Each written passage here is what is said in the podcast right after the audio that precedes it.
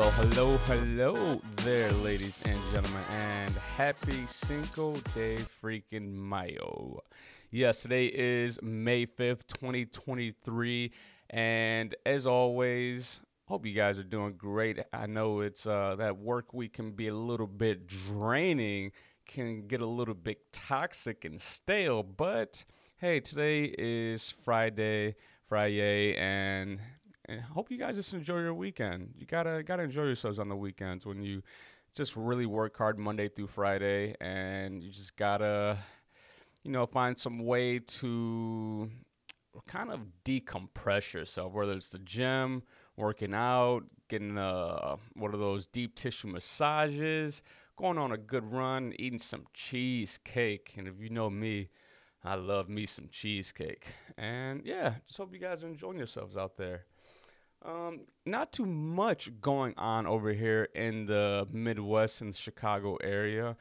Um, anything big, major in the news? Uh, mixed martial arts. We did hear that Nate Diaz will be taking on Logan Paul in August. That is gonna be very interesting. These these Paul brothers, I tell you, man, they are really uh, they're they're really just making their imprint in this world. Uh, j- we know they are the Disney kids turned YouTube stars, now boxers.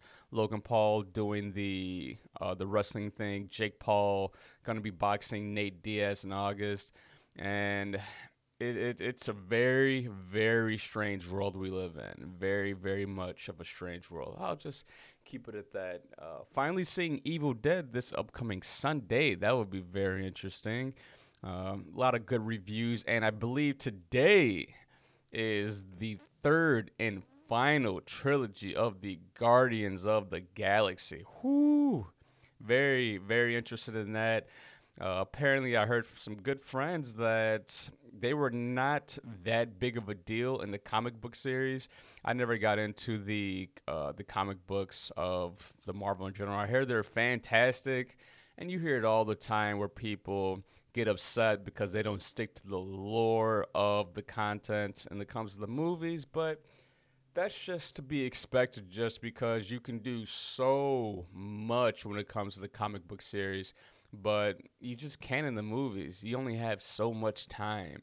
You can tell such a more well detailed story when it comes to just books and comics and reading in general, you know. So you get that two hour, two and a half hour mark once every, what, six months that we get a Marvel movie. You don't have too much time. So I'm, I'm looking forward to it. I'm going to probably catch that in probably a week or two wait for those crowds to die down. Nobody wants to go to a packed theater and you know it's sitting elbow to elbow with someone next to you. It's just uh, it's just kind of yeah. It's like you want to enjoy the movie, but also you have this complete stranger sitting right next to you. I don't know how I feel about that. Don't know how I feel about that. But I digress. Uh, Evil Dead finally this weekend. The third and final Guardians of the Galaxy. Make sure you guys check it out, and I know you will. I know you will. Now, um, anything else? We did have the bare knuckle this past weekend. Oh, uh, yeah, the bare knuckle this past weekend. Mike Perry defeating Luke Rockhold. That was, oh, I, I it, it was a great event, but man, it is just so brutal that I like UFC fights, but I cringe when it comes to that content. Sometimes it's kind of hard to watch, and you you don't want to see that from Luke Rockhold. Come on, the guy is a, Polo Ralph Lauren model, and he damaged his teeth and his lip, and it was just hard to see. Very, very hard to see. And then the co-main event, the spectacular performance between Eddie Alvarez and Chad Mendes. Chad Mendes retiring after the bout. He has nothing more to prove. He's making a lot of money behind the scenes, has his own um, what's it called meal prep website where he does his content and uh, essentially does his business. So he'll be fine. Shout out to Chad Money Mendes. And now, uh, today is the possible last fight of one GOAT legend, Demetrius Mighty Mouse Johnson, taking on Adrian Moraes in their trilogy bout on One Championship. If you have Amazon Prime, you get access to it. They are one and one. The first time DJ suffering his first knockout loss via knee, and then in the rematch, him knocking out Adrian with the knee, and the trilogy gets settled tonight, and it is possibly Mighty Mouse's last and final fight. We'll be excited to see that. Now, today, UFC 288. Aljamain Sterling taking on the returning King of Cringe, Henry Cejudo, the King of Cringe, the Olympic gold medal champion, the flyweight champion at 125 pounds, the bantamweight champion at 135 pounds, retiring to start his family and coming back in order to claim gold. Now, what the what are the X factors in this fight? There's not a lot because both of these gentlemen have uh, the exact similar same fighting style. Aljamain Sterling loving the uh, the grapple to wrestle. Henry Cejudo, being an Olympic gold medalist in wrestling, also loving to wrestle and grapple. Now, if I did have to give any X factors when it comes to this game of hand to hand combat, it is age that would be a big factor. Aljamain Sterling, representing New York and Jamaica, born and raised, is 33 years of age, while Henry Cejudo is 36. Now, why is that such a big point? If you guys listen to Luke Thomas, who is a great reporter, when it comes to the weight classes, 170 pounds and below, the physical prime peak is 35 years old. You say 36. Henry Cejudo is on the cusp of that age. He is 36, and they did the stats for people making titleship uh, titleship matches at age of um, 30, yes, 36 and below when they challenge for a title when you challenge for a title at 36 and over, the record is 2 and 28. 2 and 28. What that means is once you hit 36, everyone that's fought for it, only two have succeeded, and that was Tyron Woodley, the chosen one. And we saw what happened when he turned 36. He went on a four fight losing skid against Kamaru Usman Colby Covington, uh, Gilbert Burns, and Vicente Luque. And then he went on to lose two back to back boxing fights against Jake Paul. So that just shows the physical prime peakness when it comes to these weight classes. There's a small, tiny window that you have to get in there. Henry Cejudo will be joining the ranks of Tyron Woodley if he essentially is able to capture this title tomorrow night, and he'll go from two to twenty eight to three and twenty nine. So no, no, to be just still three and twenty eight. So think about that. And that is while Henry Cejudo has all the accolades to win, he's only lost to Mighty Mouse in the UFC in his uh, first um, in his first title fight against Mighty Mouse, and then he's been undefeated since then. I believe his mind is there, but the stats I believe don't lie. And also, also would be some huge factors in this is the height and reach. Aljamain Sterling has a th- is three inches taller than Henry Cejudo, and he has a seven inch reach advantage.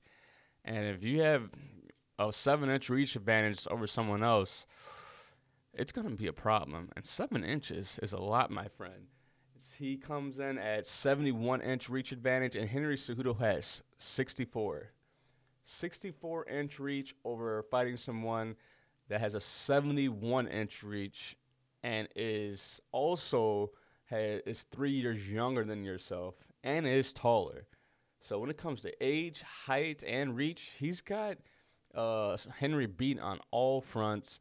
And I know a lot of people like to clown out Aljamain Sterling that he's not the true champion. He was gifted those wins against Petr Yan, and then T.J. Dillashaw came in with a, uh, essentially a dislocated shoulder, got finished really quickly, and now everybody is saying that Aljamain Sterling is not the legit champ. I believe he's gonna win this fight. I do believe it's gonna go to decision because Henry Cejudo's got that Mexican dog in him, and I just don't. Even though he's tough, he has the ground game. He has the mindset. I just really believe that Aljamain Sterling, it's his time right now. This is his window. This is our opportunity, and he knows that he has a lot to prove and really shutting up the critics. And I do believe uh, Aljamain Sterling is going to take it via decision after five five minute rounds. And that is my final prediction. In the co main event, we have whoo, my BMF, Gilbert Danilo Burns, making his third. Yes, you heard that right. You heard that right. Making his third appearance this year. We are in May. It is May, and Gilbert Burns is making his third professional fight. That's insane. Ladies and gentlemen, that is insane. Usually, fighters average two to three fights per year. We're barely in the fifth one, and he's on his third fight. Not only is he in his third fight, he just fought um, Jorge Masvidal three weeks ago, two to three weeks ago, and he's about to fight again. So, so far this year, Neil Magny, Jorge Masvidal, and now Belal Muhammad with the winner guaranteed to fight for Kamaru Usman's old belt, which is now being held by Leon Edwards at 170 pounds. Leon Edwards, of course, taking on Colby Covington, but we will talk about that later because that doesn't make any sense. And uh, if you've been following the sport, you know why. But anyways, Belal Muhammad representing Chicago, oh, born and raised, taking on Gilbert Danilo Burns kind of similar, kind of similar situation to main event, right? They they're both grapple heavy. Belal Muhammad being the wrestler, Gilbert Burns being the uh, BJJ specialist, multiple time BJJ champion, uh, moving up from 155 pounds, looking fantastic. Only has lost to the best of the best. Belal Muhammad, Belal Muhammad, aka remember the name, looking to uh, essentially secure his place when it comes to 170 pound division uh, taking this fight during Ramadan, where he is fasting and just essentially not being able to eat to his fullest potential. And those would be the two X factors in this, right?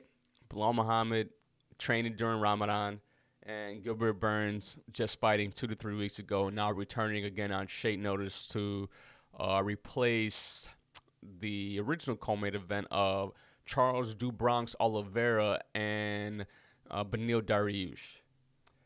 With this fight, it's going to be very, very hard to predict what's going to happen. Belal Muhammad being more technical on the feet, but Gilbert Burns having more power. So we're going to have a gentleman who has more power in his hands, more dynamite in BJJ versus someone who has more technical on the feet but has wrestling. So how do I see this fight possibly going? Uh I I have to get the slight nod to Belal Muhammad.